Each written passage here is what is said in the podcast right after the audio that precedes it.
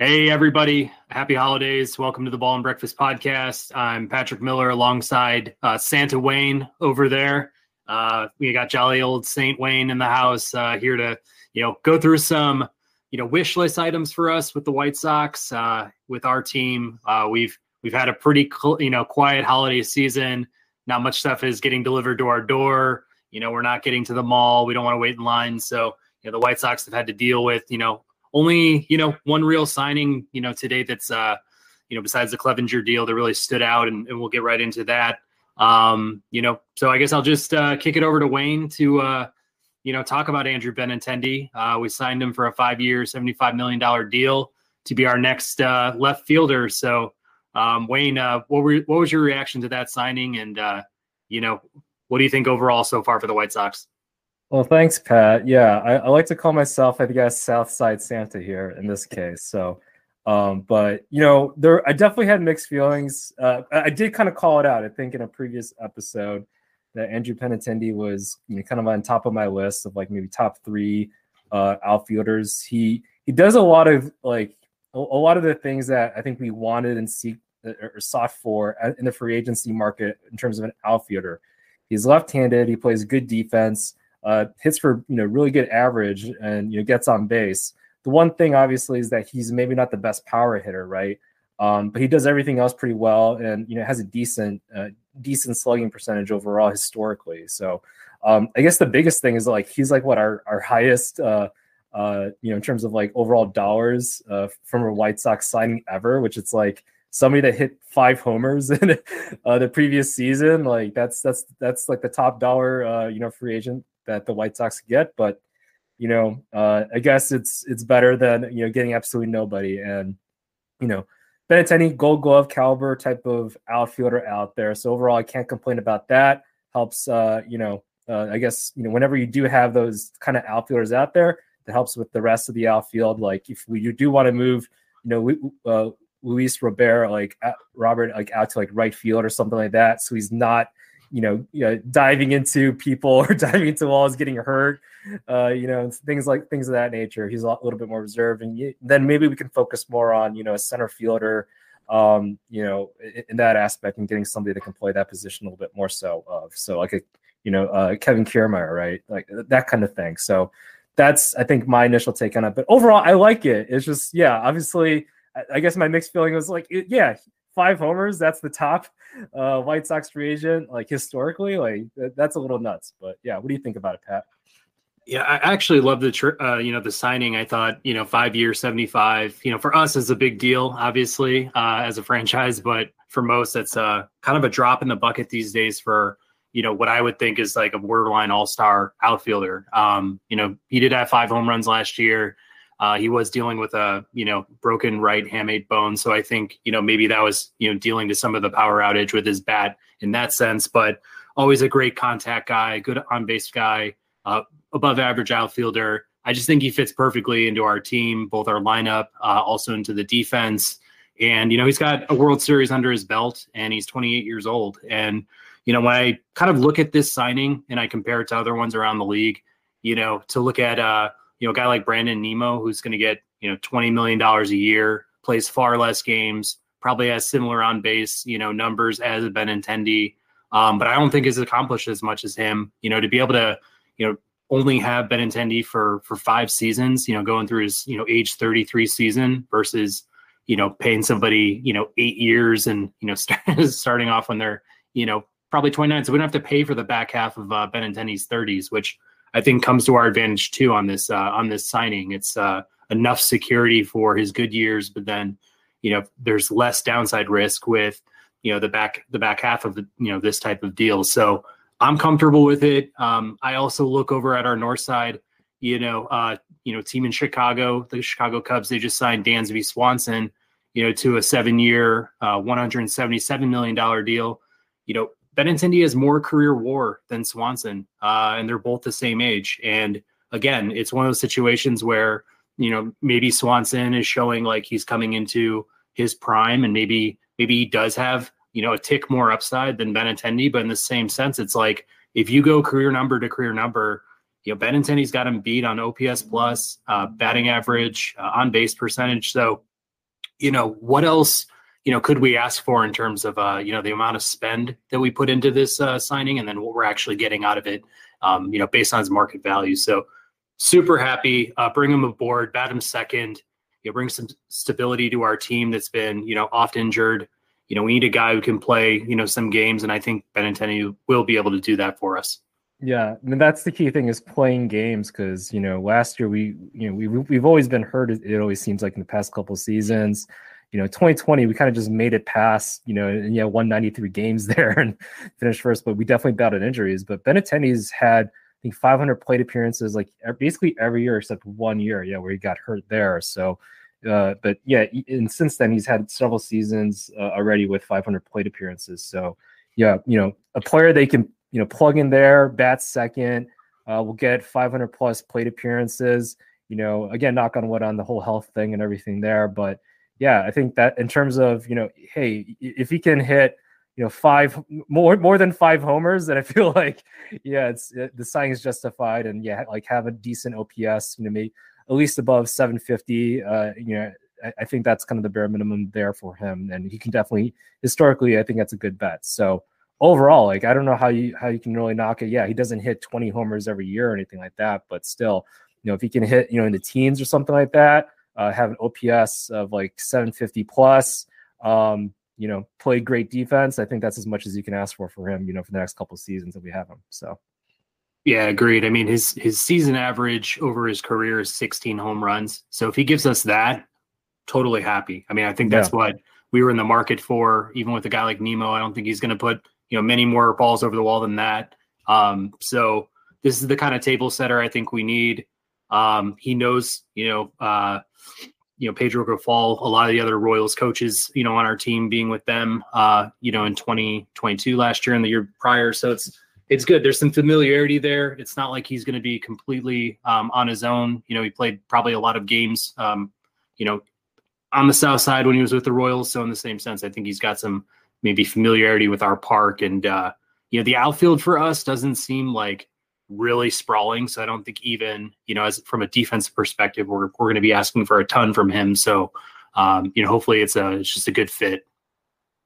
Yeah, no, for sure. I, I definitely agree on that. And, um, I mean, you know, Rick Hahn has definitely talked about trades. I, I think being a little bit more so of the mode of uh, acquiring new talent as opposed to like more free agent signings. So I think he's, you know, maybe more capped out. Uh, so yeah, it, it, I think that's the way to go overall for him. And, you know, uh, Benintendi, I, I definitely think at least takes one part out of, you know, the puzzle pieces, I think, that the White Sox roster has right now.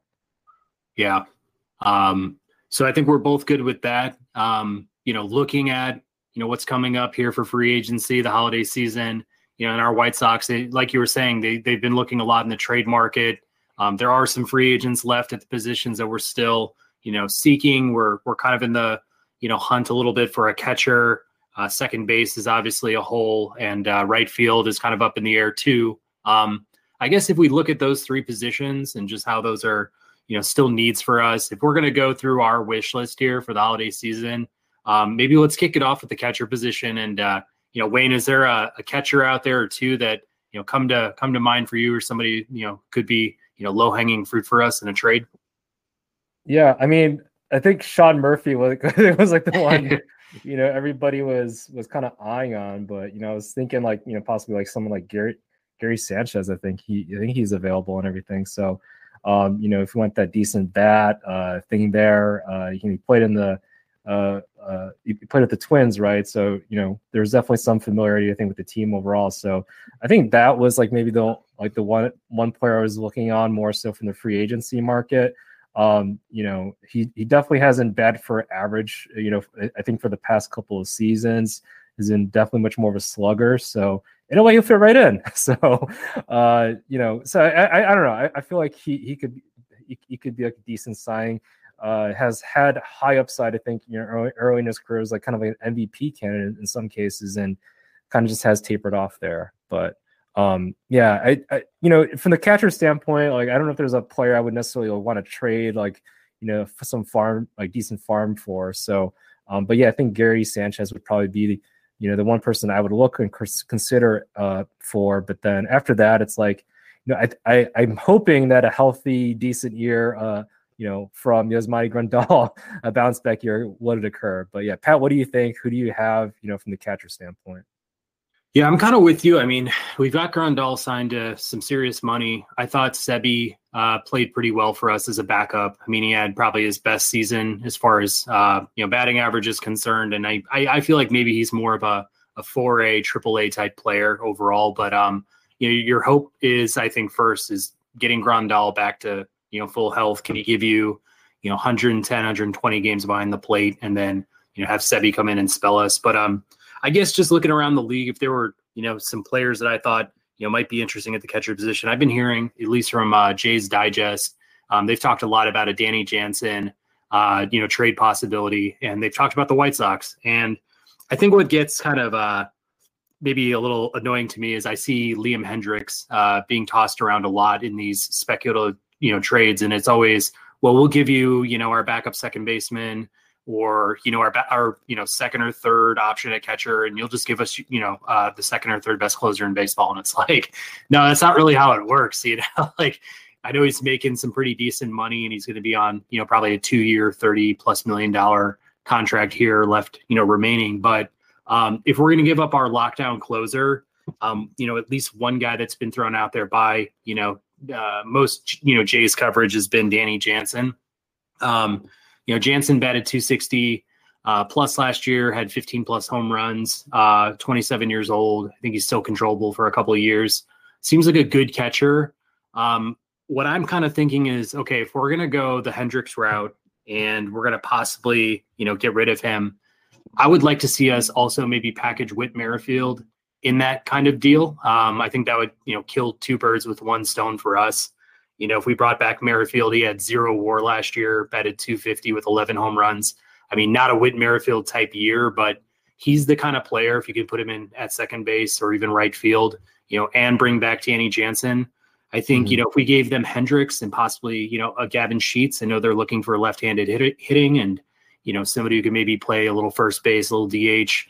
Um, if they want to throw him out in the corner outfield, I wouldn't, you know, advise it, but they could do it. Um, And, uh, you know, maybe there's maybe there's some other scratch, maybe an extra reliever or something else we could throw in there. But uh, I just thought maybe the the structure of that kind of deal made a little bit more sense for me because, you know, they'll still have Alejandro Kirk and uh, Gabriel Moreno as their catchers. That That's fine at that position. And they've got Santiago Espinal and Kevin Biggio can play second. So it's like you don't really need Merrifield and you don't really need Jansen. They're like they're good players. And obviously you want to have them, but. You know, I think they would love to have a, a lockdown closer at the end of their bullpen, you know, right in front of Jordan Romano. And, you know, they brought over Eric Swanson and Teoscar Hernandez deal. It's just like, you know, is it a wish list item for us? Like, I don't know. I mean, if, if we got rid of, you know, Liam Hendriks in any sort of deal, like we're, we're hurting ourselves. But I think the second part of this is uh, if we were to kind of go off on that kind of route, you know, there are three relievers out there, Andrew Chafin, Taylor Rogers, Um, and Michael Fulmer, who, you know, maybe they're not, you know, your lockdown closers, but maybe by committee, you know, we could figure something out with Kendall, you know, Graveman and um, Reynaldo López, others. So um, that's a lot to uh, unpack, I guess, just for the catcher position. But I just was thinking scenarios, and I, you know, I think there's a lot to to break down in this. But uh, you know, feel free to react however you uh, feel appropriately. Yeah, yeah, yeah. No, I, I think you bring up some good points about that, and you know, the whole Liam Hendriks thing. It's like. I think the Moneyball perspective on this. I'm just gonna take this. Uh, it's, it's a little bit. Dang. I have to, I have to like always adjust it. I feel like or whatever. But um, no, I I, I think uh, from the Moneyball perspective, right, I think closers have been like the kind of overrated uh, um, like position there because if you're gonna like pay twenty million dollars for like one player that pitches like one inning, then it doesn't really make sense as much, right? So um, so if you want to take that perspective, I, I get. I think it definitely makes sense. There, um, so you know, if we were to trade Liam Hendriks and you know get uh, you know decent catcher there, I mean that's that's somebody that can be an upgrade. But then it's like, yeah, then you have you know Grandal. Maybe you know we can do something with his contract, or you know we kind of just hey eat, eat his contract a little bit, just have him kind of go on the bench, and, and then you know hopefully uh, uh, we get a trade partner or something like that, you know, in the, tra- in the trade deadline and, and deal with his contract there. So I mean that's a potential possibility there, or yeah, we maybe we're able to. Trade Hendriks and then use that that his um his salary basically to, you know, sign some other type of free agent, you know, to fill up the, the second base position a little bit there.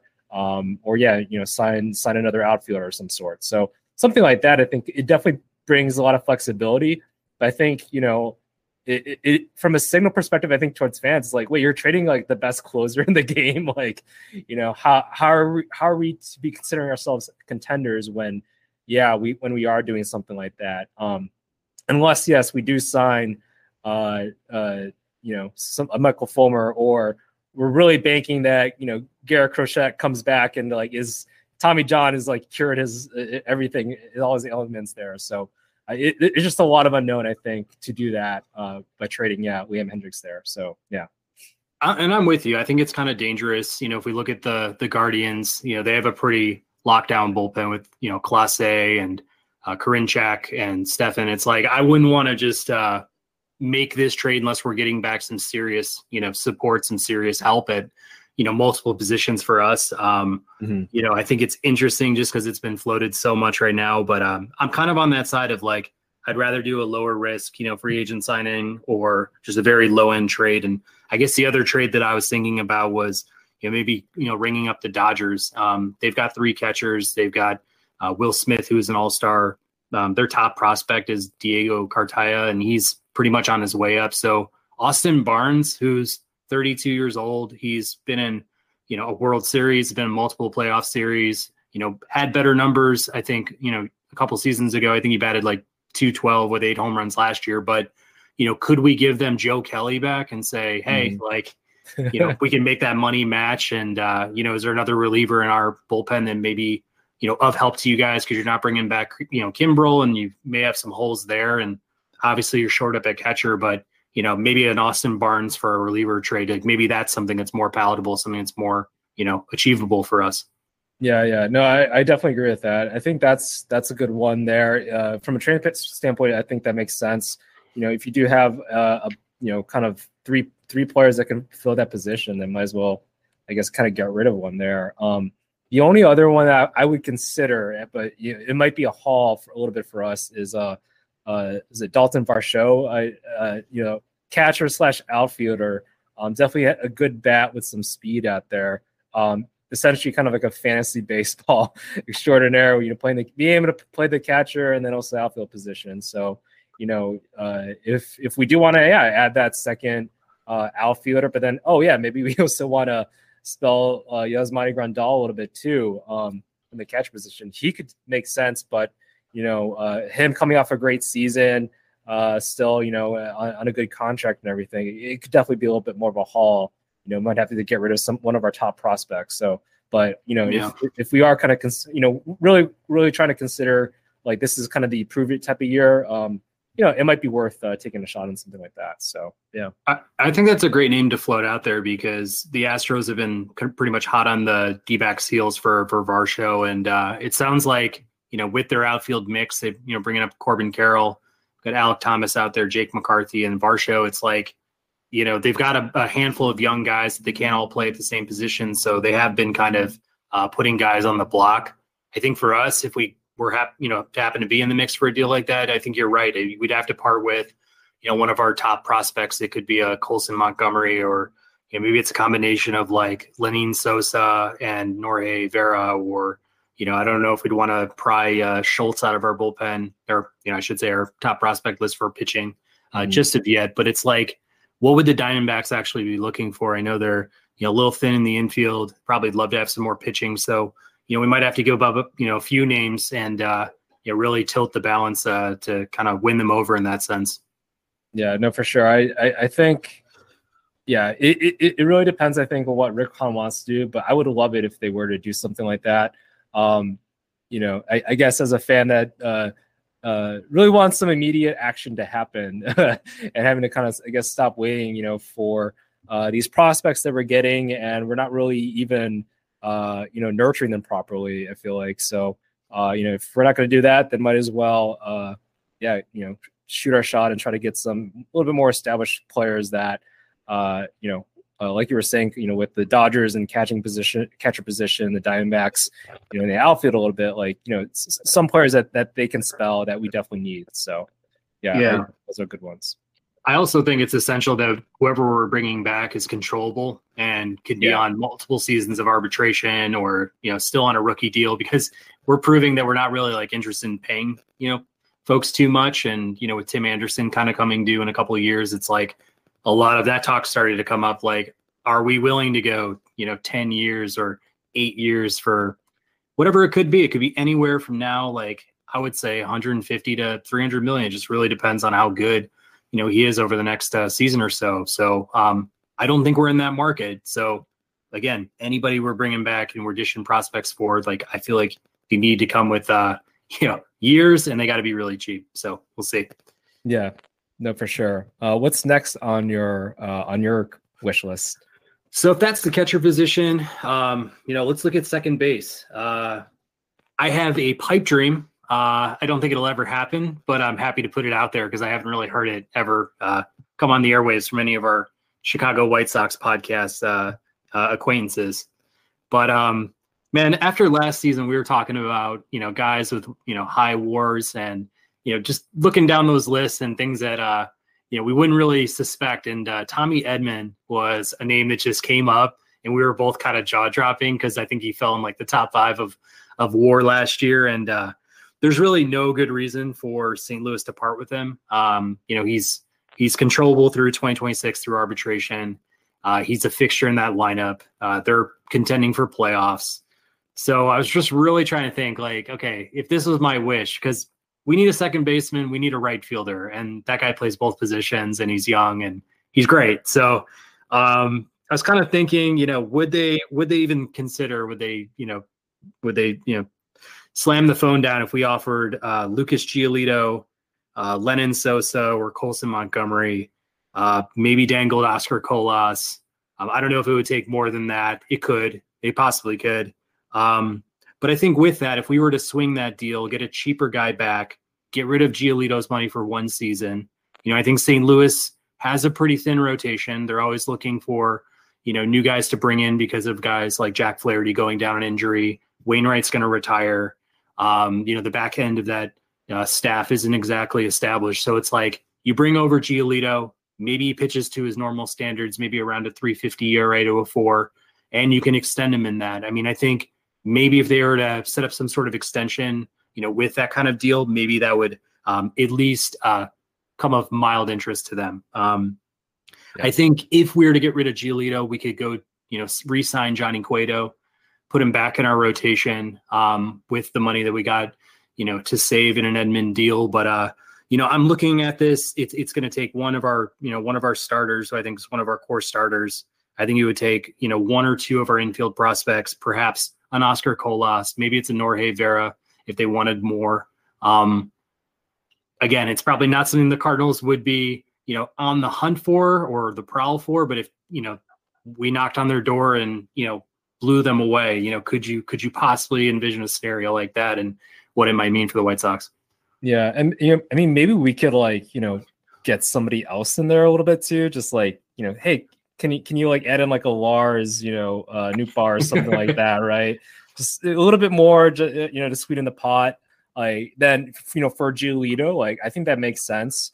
Um, you know, if we were to go that right, like like you were saying, if we were to bring him back Johnny Cueto, who, you know, again, if we're going to go off last year's numbers, like, he was like one of our best pitchers, like, you know, top three, right? So um, if that's the case, then if we can get that similar production from Johnny Cueto, add in, you know, Tommy Edman, you know, predominantly playing second base. Um, and then, yeah, add in another, you know, maybe a kind of a spot starting type of outfielder from the Cardinals, like a Lars or whatever, then I think that that can definitely be, you know, something that's, um, I guess, palatable on there. So, um, but yeah, it, it, it I think Rick Hahn's definitely going to have to do some shifting, uh, using, you know, uh, kind of factoring the, you know, how much people are making. And Giolito definitely has that, uh, you know, he's got a big contract, but he definitely has, you know, some good upside, I think, still. Um, just had a bad season last season. If some, you know, team says, hey, we can speed up that fastball a little bit, you know, uh, then, and, you know, help out with his location, then I think, you know, that's something that, you know, the, uh, a team can definitely gamble upon, because when he's good, he's great. So, yeah, I agree. Um, yeah. Did you have any wishes here at second base or things you, you've been looking at in the market? I did. I did. I think one name that's popped up, you know, a bunch uh, that I would love, I think, you know, to kind of take a chance on is Brandon Lowe, right? Um, you know, you you kind of look at what the the Rays always do. They always seems like, yeah, we'll trade whatever players if you, you know, give us some decent prospects. Uh, and, you know, Brandon Lowe kind of had a down year last year, you know, was hurt and everything. So, you know, maybe the the Rays are like, okay, that's enough for us. Let's see what we can get from him. Uh, you know, if, if some teams are kind of desperate for second baseman, which in a way we are, and then he's also left-handed at bat. Um, you know, he hit thirty-nine homers last season.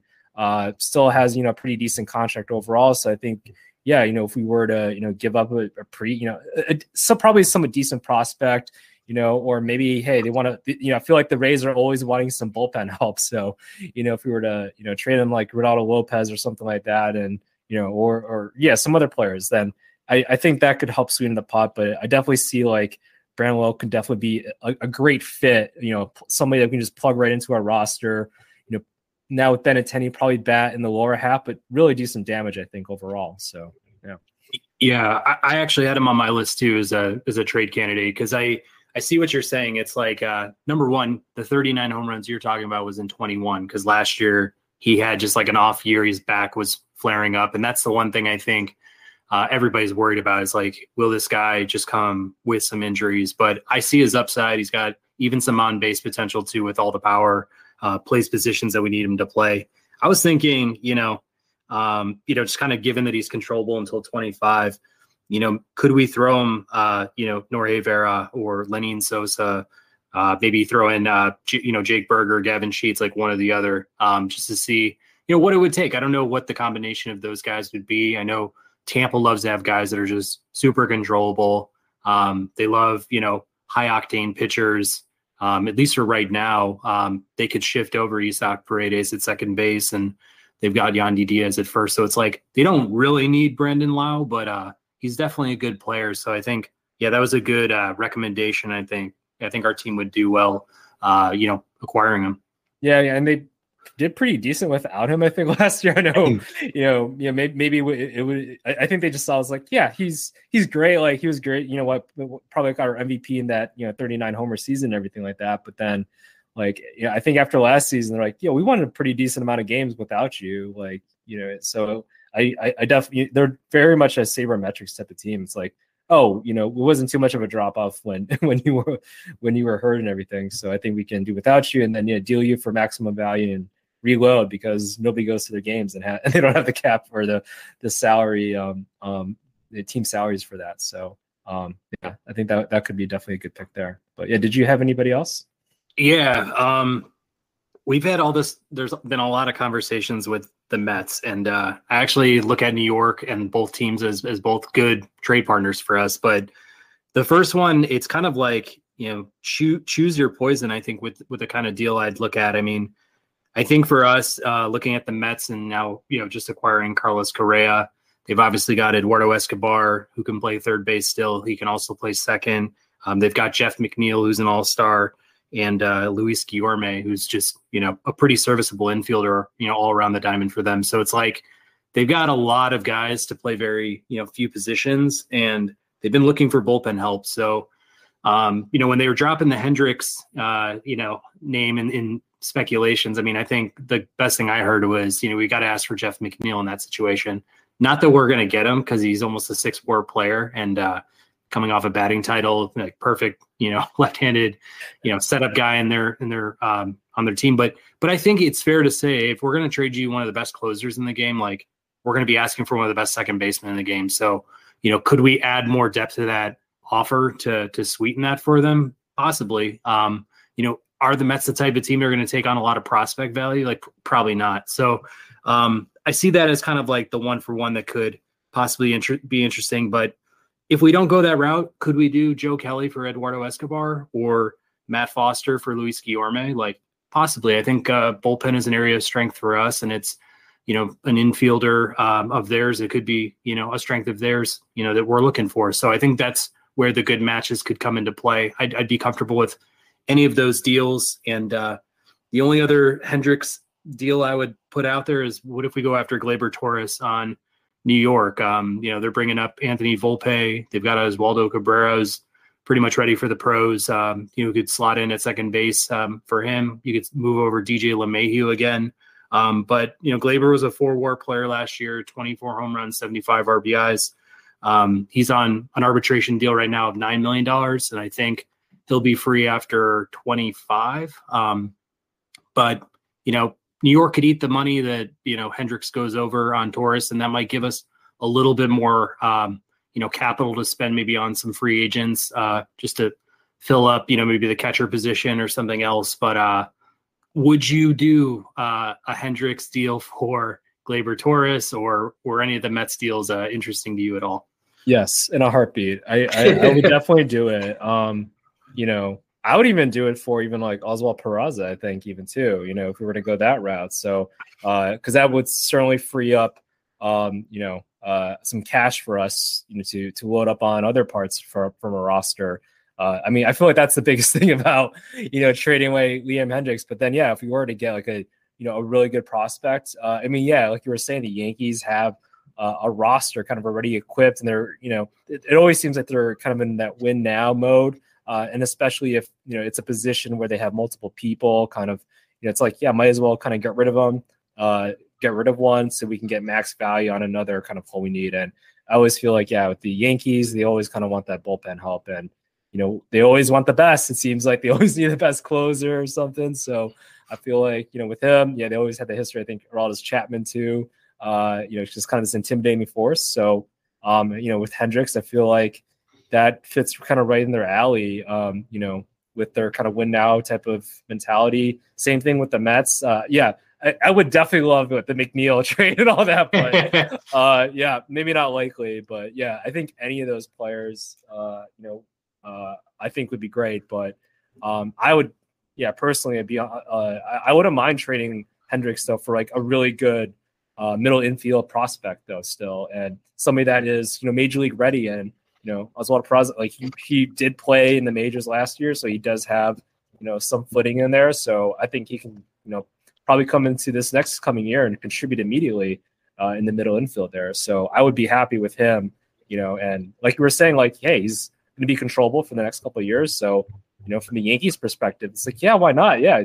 But when the best closes in the game for, yeah, controllable middle infielder with a lot of upside, why not? I would definitely do that.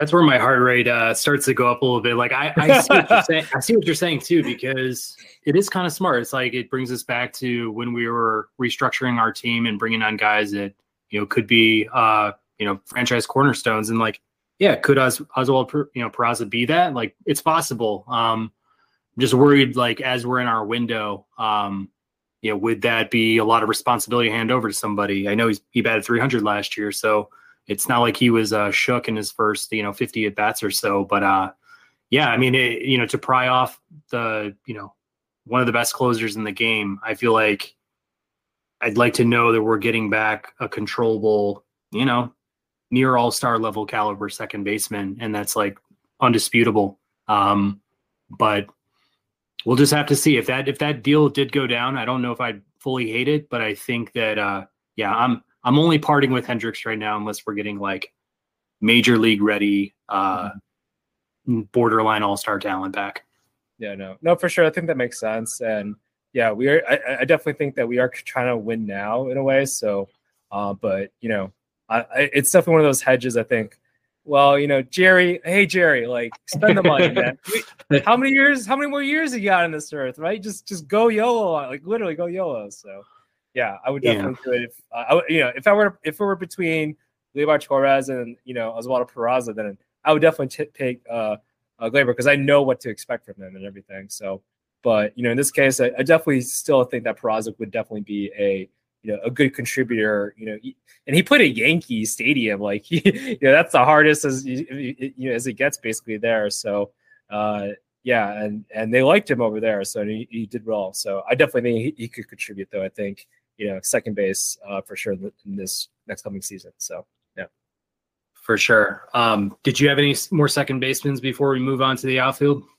Uh, I mean, I think that was it. I mean, I, I don't know. I, I I, it's definitely one of those, like, do we want somebody to promote internally? Uh, you know, in terms of like, okay, you know, like we did have multiple people, uh, yeah, kind of tryouts like with Romy Gonzalez, right, um, and you know uh, Lenyn Sosa as well. And you know they did okay. I think Lenyn Sosa had like a good like start and then just tapered off from there.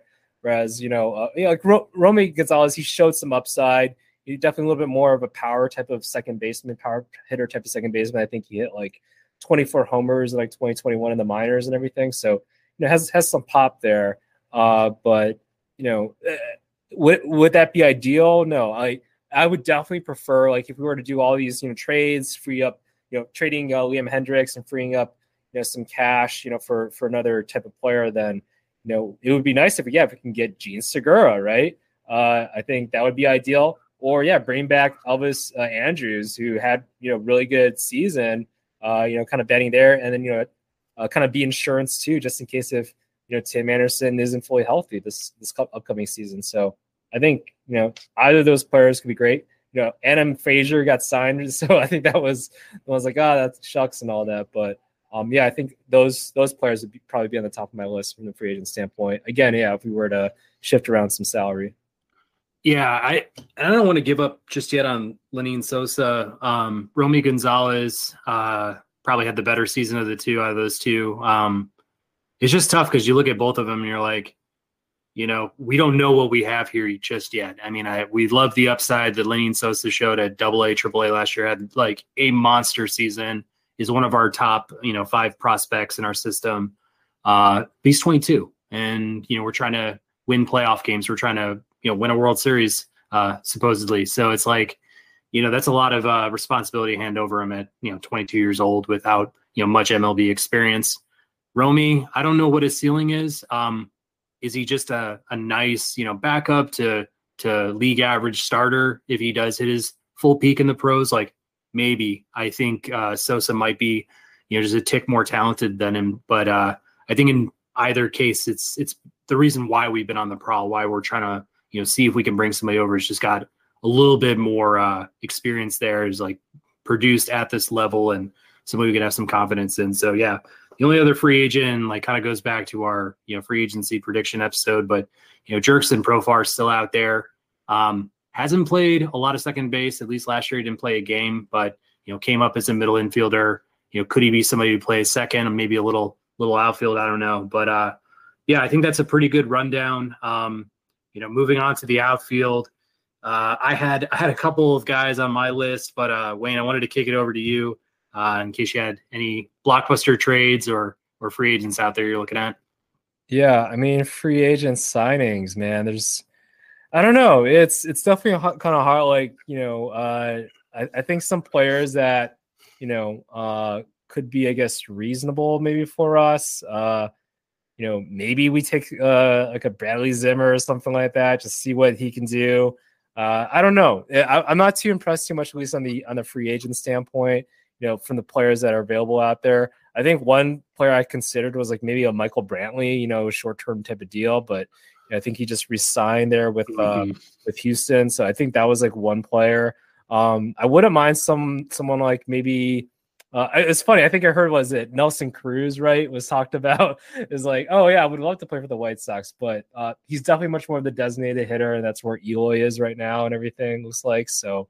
Um, I would actually, I would be interested in seeing, you know, and I don't know what the, um, uh, what the free agency or or what the internal talks are, but it could be interesting to see what would happen if, you know, a Colson Montgomery, right? If we were like, hey, you know what? Uh, I think I think it was Rick Hahn that said this, or one of the uh, top G Ms, like we always like drafting shortstops because they can play like any position eventually, right? So sure. Like Gary Sheffield was a shortstop, and then he was like, okay, I, I'm I I need to be in the outfield a little bit more. So, you know, uh, Colson's a pretty big shortstop, and not to say that, you know, I mean, Derek Jeter can prove that, uh, you know, and, and Troy Tulowitzki that you can be big and play shortstop, but you know, if Tim Anderson really is what we believe to be the long-term White Sox shortstop of the future and everything, so. Uh, if that's the case, then, uh, hey, where's Colson going to play? Like, you know, he doesn't fit the mold of a second baseman, so then he's going to fit outfield. And then it's like, okay, well, is he going to be right, you know, left or, or you know, center? Um, obviously, like, you know, he might be a couple years away, but, you know, it's better late. It's better time to, I guess, try now. And then, yeah, maybe take like, I don't know, like a, like a Cole Calhoun or something like that, kind of like as a, you know, fixer or, or, or as a, uh, a placeholder, if you will, uh, until uh, uh, Colson Montgomery is ready. Um, I think, you know, that's an option if we don't feel like Oscar Colas is the person there. So, but yeah, I think them, uh, yeah, Cole Calhoun, Steven Piscotty, uh, you know, I, I think I'm looking at some names here on like M L B's list of position players that are still available. Jackie Bradley Junior Uh, that could be a fun one, right? So uh, he's a Gamecock. I mean, I'm all for it. Oh yeah, okay, there we go. So yeah, I think someone, someone like that, Roman Quinn. You know, you know, get a little bit of speed there. I know we we we did sign Billy Hamilton, right? So oh, he he was there during our last uh, playoff run and everything. So you know. Uh, If if that's like the last outfield signing, I don't know. I don't know how I would feel about that. But um, yeah, I, I think those are kind of the players I'm looking at. Trade, you know, I, I did mention, I guess, you know, Varsho. I think that would be so good. Again, it's like Grandal from the um, defensive standpoint, from the catcher. Again, catcher's kind of like great if he can hit, right? It's, but it's much more about the defense. So like I don't mind him, I guess, being there. But at the same time, like you definitely want more of that pop there. So if we can get a Varsho, kind of spell him ever so often, um, you know, get those at bats. Uh, I think that that would be great. And then yeah, play the outfield here and there too. So um, I think that versatility is definitely helpful. But yeah, I, I think those are kind of the players I'm looking at there. Um, and then yeah, so kind of just a makeshift, but uh, yeah, nothing that I see is too exciting at this point. But yeah, do you have anybody in the outfield that you would love to have?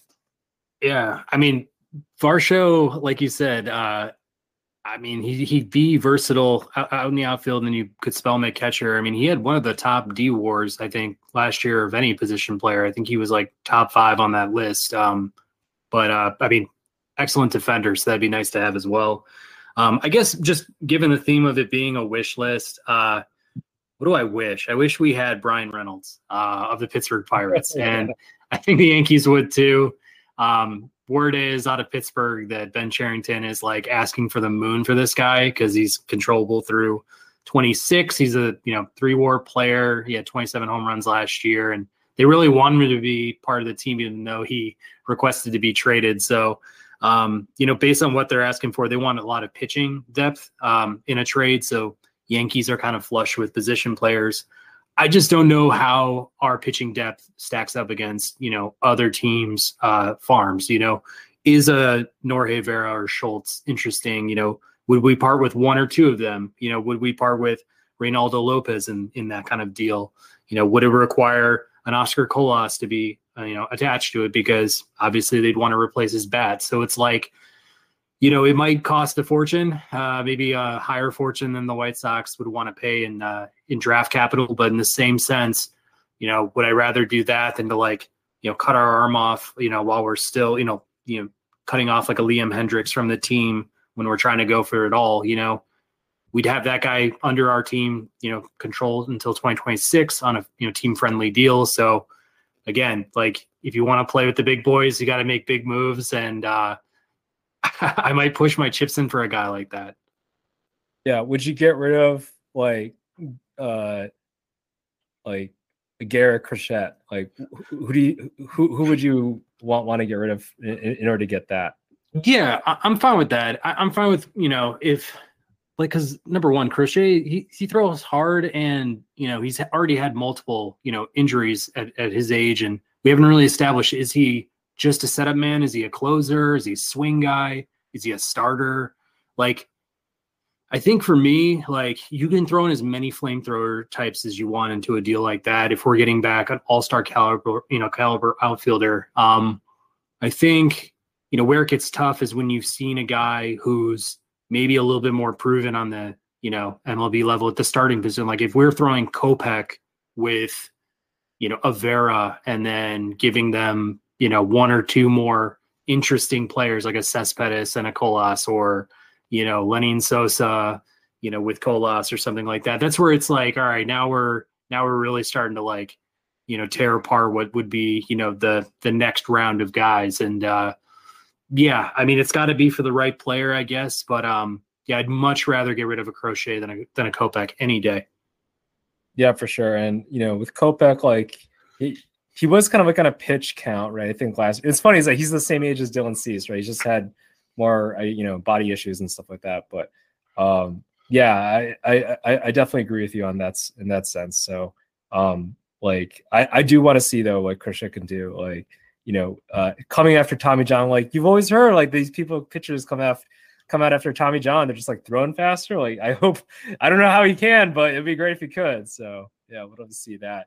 Um, I did have one other one, I guess I thought of, just thought of, um, you know, Ian Happ, right? I think that's one in that's been t- tossed around a little bit. I mean, we're, we're kind of seeing the Cubs like, okay, we're, we weren't able to land like Carlos Correa or some of these other players. Like they, they, you know, they definitely improved with like Cody Bellinger here and there uh, as well. Um, you know, so, but I think, Ian Happ could be an interesting one, you know, if they're like, hey, let's let's offload some talent. Um, you know, yeah, like I think we've always tossed Lenyn Sosa just to see, you know, what can we get out there. So, you know, if we were to toss him, you know, trade him for Ian Happ, like that could be, you know, I think that could be kind of intriguing uh from for the Cubs standpoint. So uh and then yeah, we get a player, you know, uh that you know is familiar with Chicago, uh, doesn't have to change his address or anything like that. And yeah, has you know has been a kind of a formidable player, uh, you know, for the Cubs there. So, um, you know, during all those trade transitions and things like that. So, and I think he's he's he's a decent uh, overall baseball player overall. So, um, I think he could be an interesting fit. Um, you know, and that's yeah, given a decent cost, it's like Lenyn Sosa for Ian Happ. Like, I'll take that actually. I think that's a you know pretty you know for a decent outfielder. I think it's better than getting you know A J Pollock, you know, in that sense. So I don't know that that, that might be something. So yeah, yeah. I think the Northsiders are probably really scared to deal with us now that we've you know taken Eloy Jimenez, Dylan Cease, and uh, you know got Kimbrell for you know Nick Madrigal, who did absolutely nothing for them so far, and I think he's like kind of on the block for them. Um, um, in any case. Uh, Yeah, I, uh, as far as outfielders go, I mean, there's a few other names that I have here. Um, deals could be pretty interesting, but I'm looking at like Alex Verdugo, um, possibly a Jesse Winker, a Jake Fraley, um, Seth Brown. I've heard we've had conversations with the Athletics about him, but for any of these guys, I mean, like a Verdugo, for example, I know like Boston, you know, is somewhat competing, I guess, but again, I'd probably go back to like a Giolito package or. You know, if we're going for Winker, I think it would cost a lot less because he's, you know, due seven million a year with Milwaukee now, and I don't think they really want to hold him. But you know, whoever we give them in return would probably be, you know, eating his salary. So again, it's like, what kind of payroll flexibility do we have? Um, but I think other than that, I think you know the other, you know, Jake Fraley types, Seth Brown types on Oakland. I think these guys can be had at the right price. I mean, I think they're still controllable. Um, you know, getting in their later thirties or, you know, Seth Brown, I think is thirty, but it's like, we're kind of looking for a guy who can hold the role for like a year. And then from there, like, is Oscar Colas ever going to be ready? Or, you know, do we consider, you know, the next step? So, um, you know, just some names out there, but overall, I want to skim more athletic out there. Guy who's probably going to hit from the left side, can get on base, you know, have some pop. You know, we want the world, obviously, if like a Brian Reynolds came over and could hit thirty bombs for us, like could be an all-star, that'd be the dream. Um, but in reality, yeah, I just want somebody who's above league average who is going to play decent defense and won't, you know, screw the whole thing up. Yeah. No, I, yeah, I'm the same boat with you. Would you, would you do Kopech for uh, Reynolds? Oh, yeah. Yeah, definitely. I mean, if, if it was just a one for one, like, yeah, I could do that because I feel like, you know, the money would kind of be a wash. You know, we still don't know what we have in Kopech, honestly. Like, I like the, obviously, the upside and his name cachet and, like, what he's shown so far, I think has been pretty promising. But it's like, you know, anybody who comes in who's, who's I worry about guys who throw really, really hard. And that's, like, what they're going to bank their their pitching game on because you never know, you know, what kind of longevity they're going to have. I mean, I'd much rather have a Dylan Cease type where, you know, he's cruising through the minors and, you know, putting up great numbers and doesn't have to like completely blow you away with a ninety-nine mile per hour, hundred mile per hour, you know, fastball to get his, you know, get his game, go- you know, on the right track. But uh, he's definitely improved his velocity over the years. I just feel like, yeah, if you're going to give me an all-star outfielder for, you know, a high upside right now, number four or five starter, like I would do that. Cause I think again, we can go back to the well and hopefully find a guy like Johnny Cueto who can, you know, help us in the back end. But uh, yeah, I mean, if Kopech became the next Garrett Cole, like that would also, you know, really hurt. It you know, I feel like what's the downside of Reynolds? Like he'll he'll bat two seventy with twenty home runs and he'll play, you know, good outfield. Like that's that's a good gamble when you're trying to go for it all. Yeah, no, for sure. I mean, Reynolds has had, you know, a, a great start to his career. Um, I think we've played like three, four seasons now. Uh, you kind of know what to expect. Like he's had like an O P S, I think, above eight, you know, eight hundred, you know, I think for all his years. So, you know, for that, for a pitcher that, you know, hasn't kind of reached his full potential, we've kind of thrown that potential around with Kopech. He's almost twenty-seven, I think, or he's about to turn twenty-seven. So like, that's like prime years for a pitcher and everything. And, you know, he's still on pitch count. So like, we're kind of treating him like a, you know, a twenty-two year old, you know, just out of college pitcher who's trying to transition there, but, you know, he's definitely battled through injury and, and and things like that. So, you know, that, you know, if we were to trade like Kopech and like Lenyn Sosa for like a Reynolds, like I, w- I would definitely do that, you know? So, um, but yeah, it, it really depends, I think, on kind of what the Pirates want in that sense. But yeah, like, um, you know, I, I think there's a lot of flexibility, I think, from the White Sox perspective. And hey, yeah, maybe part of it's just taking that gamble and seeing if we can get some of these players that um, have good track records from some players that just haven't hit the, you know, haven't hit their full potential, I think, with us. So, yeah, I think, you know, looking at Kopech, he's at one hundred thirty-four innings he's maxed out at in the minors. I mean, that's the most amount of innings he's thrown one year. I think the way baseball's trending, and if you have a guy like him on your rotation, I think the smart thing to do is to go with a six man rotation or, you know, give him breaks uh, throughout the middle of the year, whatever else you need to do to kind of ramp him up for the end of season. I feel like that's the reason why I thought, you know, bringing back, you know, Cueto, even when we signed Clevinger, would have been a smart play, because it's like, we've got some guys who've, you know, dealt with some injuries. We're going to need some, some depth there. Um, can Davis Martin be that, you know, fifth, sixth starter? I don't know. Like, and I don't, I don't know if that's going to play, you know, for a team that's trying to uh, go deep into the playoffs. So, uh, you know, I know we're, we're kind of tight, uh, with cap flexibility, just according to Jerry, but it's like, yeah, it'd just be nice to know we have like one more guy we can go to for, for quality starts, like when we need it. Yeah. Like, I know, I, I definitely agree with that. It's like, you know, we, we, we needed some good spot starters here and there for sure. Like Reynaldo López definitely has done that. And so I'm like, okay, like, I, I think that's the beauty of Reynaldo López, but then it's like, you know, is there, is there going to be a definite shift where he's going to be, you know, like a setup man, right? And that that's where I'm kind of like, you know, he he could trend towards that way, or we just see him like, hey, as this good player that like, okay, you know, we get Kopech for, you know, his five or six innings, right? And then let's see if he can just like do seven or eight or something like that, um, or, or six and six and seven. Uh, if that's the case, then okay, you know, hey, that's the new baseball, and, and let's let Reynaldo López just own that. But uh, I feel like for him, you know, uh spot starter here and there, I guess that's okay.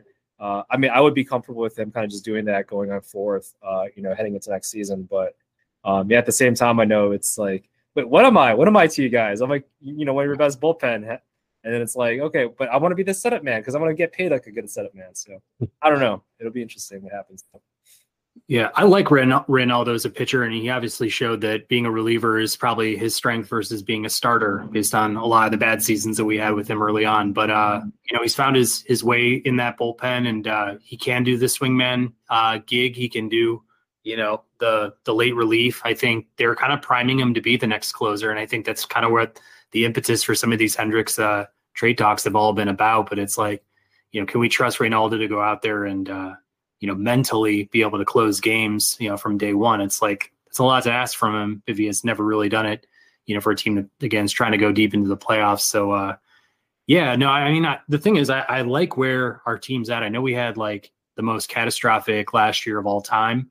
Um, obviously, guys got to stay way more healthy this year. We need like seventy-five to eighty percent of, you know, their health this year versus, you know, whatever it was, fifty percent.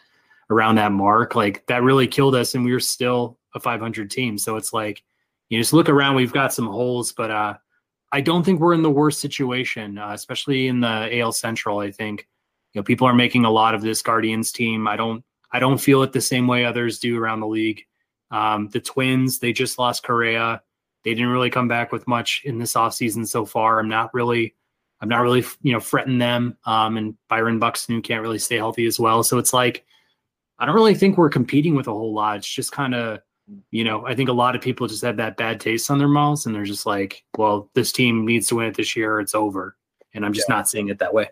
Yeah, I think a healthy twenty twenty-three season, because you, you you we gotta we gotta look at it like our roster too. It's like two of the top three uh, players that we, in terms of plate appearances, right, um, uh, have left. Uh, A J Pollock, I think he was the number two in terms of plate appearances, number two or three. Number one was Jose Abreu. Uh, so so those guys are gone now. Uh, you know who's gonna who's gonna come up as a bat, right? So you know. Uh, Uh, everybody's gonna be playing more. That you know, Andrew Vaughn definitely gonna play more. Uh, if you know some players can't stay healthy, then some other players are gonna step up. Gavin Sheets, wh- whomever, right? So, uh, yeah, I, I I definitely think that this is gonna be a year where it's like, okay, we're transitioning from Jose Abreu. Now, who are all these players that we've had? You know, team-friendly type of contracts. Are you guys gonna you know perform to your best? You know, Yoan Moncada, you know, we're definitely thinking of him.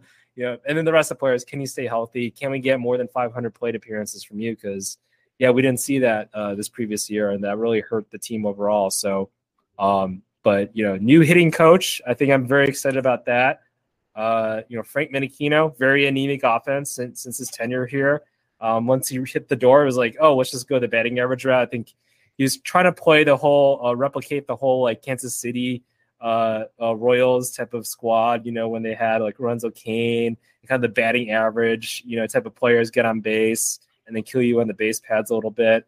Um, this this roster is not built for that. This roster is built for slugging it a little bit more, um, and I think they kind of lost their, you know, a little bit of their attitude on that. And so that's something where I'm very excited about Jose Castro, you know, coming in as it, you know, he was the uh, hitting assistant coach for the Braves, and it's like, um.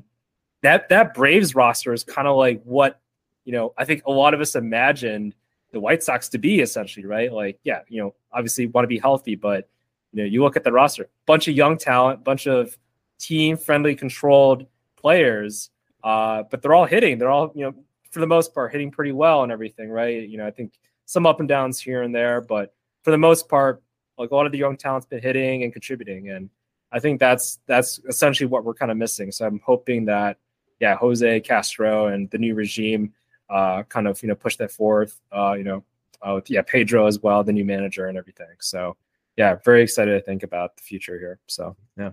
Yeah, I think things are looking up if uh, Robert, Jimenez, Moncada, and T A can all, you know, get to more complete seasons, fuller seasons, just play the, you know, game of baseball the way they know how to do it. I mean, we were talking about Robert as an M V P candidate going into last year. I mean, Jimenez, we've been talking forty, you know, forty-five home runs, uh, you know, upside for that kind of guy. It's like, that's where the power is going to come from. That's why I was okay with the Benintendi signing, you know, a guy like Andrew Vaughn taking another step. That's why I was okay with the Abreu, uh, you know, non-re-sign decision. It's like, you got to look at what these guys can do if they're healthy and, you know, again, playing to some of their potential. I don't think it's a pipe dream to think these guys can do that kind of thing. So um, I think we're in good shape. Uh, we can get in better shape for sure. But, uh, you know, I think with that, um, pretty good overview of, you know, our Sox wish list, what we want to see from, you know, each one of these positions. Um, Wayne, did you have any final thoughts here, baseball or otherwise? Um, just want to wish everybody a happy holiday. you know, uh, definitely, uh, I could not keep that beard on. I could not or anything like that. It was like, it was bugging me. There was like, I don't know, an O C D, like a little bit of tissue paper, whatever's there. But yeah, I just hope everybody has a happy, healthy, you know, safe holiday and everything. Uh, yeah, it's getting a little, I think it was like some snowstorms, I guess, coming around the Chicagoland area. So yeah, hopefully y'all, uh, I, I went to Jewel this morning actually and just got a bunch of soup. I just got a bunch of soup. What kind? Uh, I you know was it the, the Amy's kind, whatever? Like yeah, like you got like you know Southwest chilies and like tortillas or whatever. It was like a sale. It was like six. I think it was like six dollars for two of them or something like that. Which you know it, it's a little bit of a nicer canned soup, like because of the packaging, whatever. But I'll, I'll definitely take that. I feel like yeah, just having like yeah, I like a little bit of spice in my soup rather than just like taking like a you know a New England clam chowder or something like that. I, f- I feel like during the winter like you need that spice. So yeah. That sounds pretty good. Yeah, I don't know. Um, I didn't come here with any really good final closing thoughts. I mean, yeah, I mean, Christmas right around the corner. I don't know, do, Wayne, do you have any, like, I don't know, special pastimes or things that you eat around this time of year, or, you know, things that your family will put out as far as spread goes? Yeah. Um, yeah. So I think I've talked about, uh, yeah, the family, uh, uh, yeah, one family member, we call her nanny, right? She, she's everybody's nanny essentially. Right. So, um, but yeah, she has this fried rice, right? Uh, it's like perfection. Um, it's not too greasy. Uh, and it has like barbecue, it's like barbecue pork fried rice. Um, but yeah, like she, she doesn't, it's like, you know, oftentimes I think for fried rice, it's like the most greasiest thing ever. But for her, it's like, it's super clean. Like I feel healthy eating this fried rice, and it's like nowhere, nowhere else can I find it from any restaurant type of thing. So um, I definitely prefer it. And it's like all the ingredients are fresh, like has like, uh, um, you know, some fresh, uh, nicely cut onions and things like that, like green onions, right? You know, to kind of give that a little bit more of a crisp taste to it. It's like, it's a whole nother level, I feel like, for me. So um, yeah, uh, that was actually a special request from my dad. My dad just celebrated his uh, seventy-sixth birthday, actually, uh, last night. That was a specific request from him. It's like, I need Nanny's fried rice, you know, to live live another year. Like, I need, it's good for the soul, you know. So, yeah, I think that's one dish for sure that, um, you know, uh, I'm glad I took home last night. So, yeah. But do you got any of your own?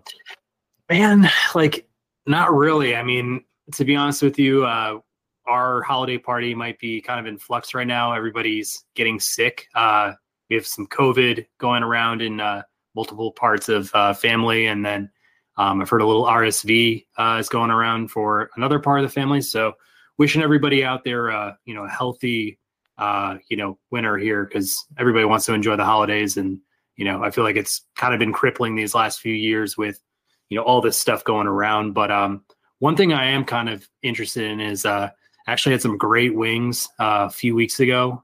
There is a uh, place in Northern Virginia that's uh, owned by a family from Buffalo. And uh, they basically started a tavern.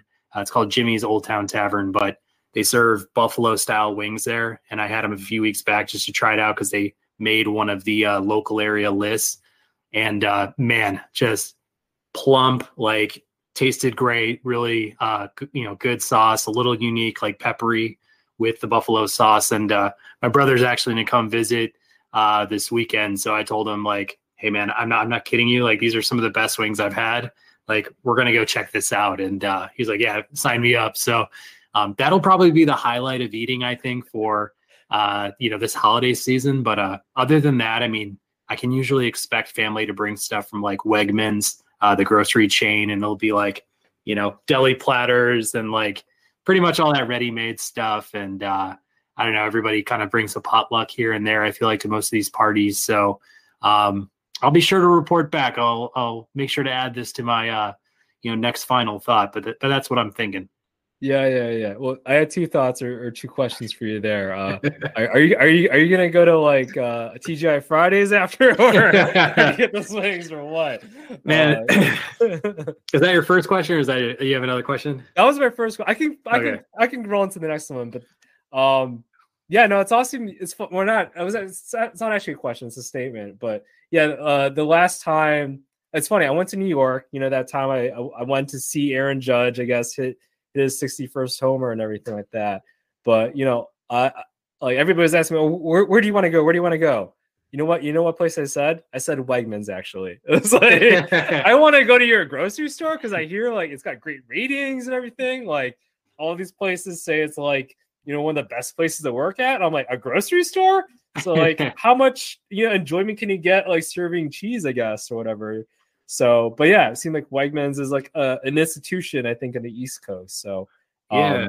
yeah, out here it's good. I mean, I'm not a like a super fan of it. You know, I don't have to. We have one in our like neighborhood. I don't have to go there all the time to grab it. I'm a Costco guy, um, but I will say, like, their ready-made uh, seafood stuff. They've got pretty good Italian to go. They have like a, a deli counter, so you can pretty much order any up any kind of sub you want. I feel like they do that stuff really well. Uh, their produce is really fresh, so that's always like a plus. Um, but yeah, no, it's it's it's decent. And yeah, for for parties, large gatherings and stuff, I feel like they've got all that stuff just ready, ready to go. And it's, uh, you know, affordable enough. So I think it, uh, it makes a lot of sense, but, um, T G I Fridays, um, you're dead to me. I will never, ever go to T G I Fridays for the rest of my life. I I will try Chili's again. It's been, you know, nearly twenty years at this point. So so Chili's, I, I'm coming for you at some point. But but yeah, man, uh, I just can't, like, that was just such a disappointment. Um, yeah, these wings that I'm going to have are, are, man, they're in the, the the super heavyweight category. And you know, that welterweight, lightweight um, wing from T G I Friday is just, it was bad, man. That thing was burnt, and they were, they were, they were crap, dude. So, uh, yeah, I, I'm done with that. I'm kind of done with the, with the bigger chain, like the no name, like the named, uh, the named uh, franchises in a sense. I'm, I'm kind of getting tired of, uh, you know, shrinkflation and kind of standards being dropped and us having to pay for it. And nowadays, like, you don't even get a deal with that, with those kinds of places. So, you know, yeah. if you're going to get a deal, like, just go to a mom and pop that knows how to do it right and, you know, kind of support your local uh, economy and communities in that sense. Yeah, for sure. I definitely agree. Yeah, yeah, yeah. You, you can only sacrifice so much of your dignity, I feel like, you know? So, yeah, yeah. You can't you can't put a price on dignity. So, uh, eat well out there. Yeah. For sure. Well, uh, yeah, hope everybody has some good eating, uh, some good family time for, for Christmas. Um We're hoping the White Sox put a couple nice presents under our tree going into twenty twenty-three. Really excited for the year coming up. I mean, I know there's been a lot of, uh, you know, I would say uh, apathy or, you know, anger towards this club. And, you know, they're not spending like the Mets or the Padres or, you know, the Yankees or other big clubs. But uh, I think if they can string most of this uh, roster together, you know, could we find our way back into the playoffs and give it a shot? Like, we've got a chance. So, uh, you know, let's, let's have some more hope here going into uh, the new year. Yeah. Yeah, for sure. Hope, man. Got to believe. Go Ted, Ted Lasso on this, you know? So, yeah, yeah, yeah. All right. But yeah, uh, hope, yeah, everybody has a great, safe, happy holiday, and yeah, take care all.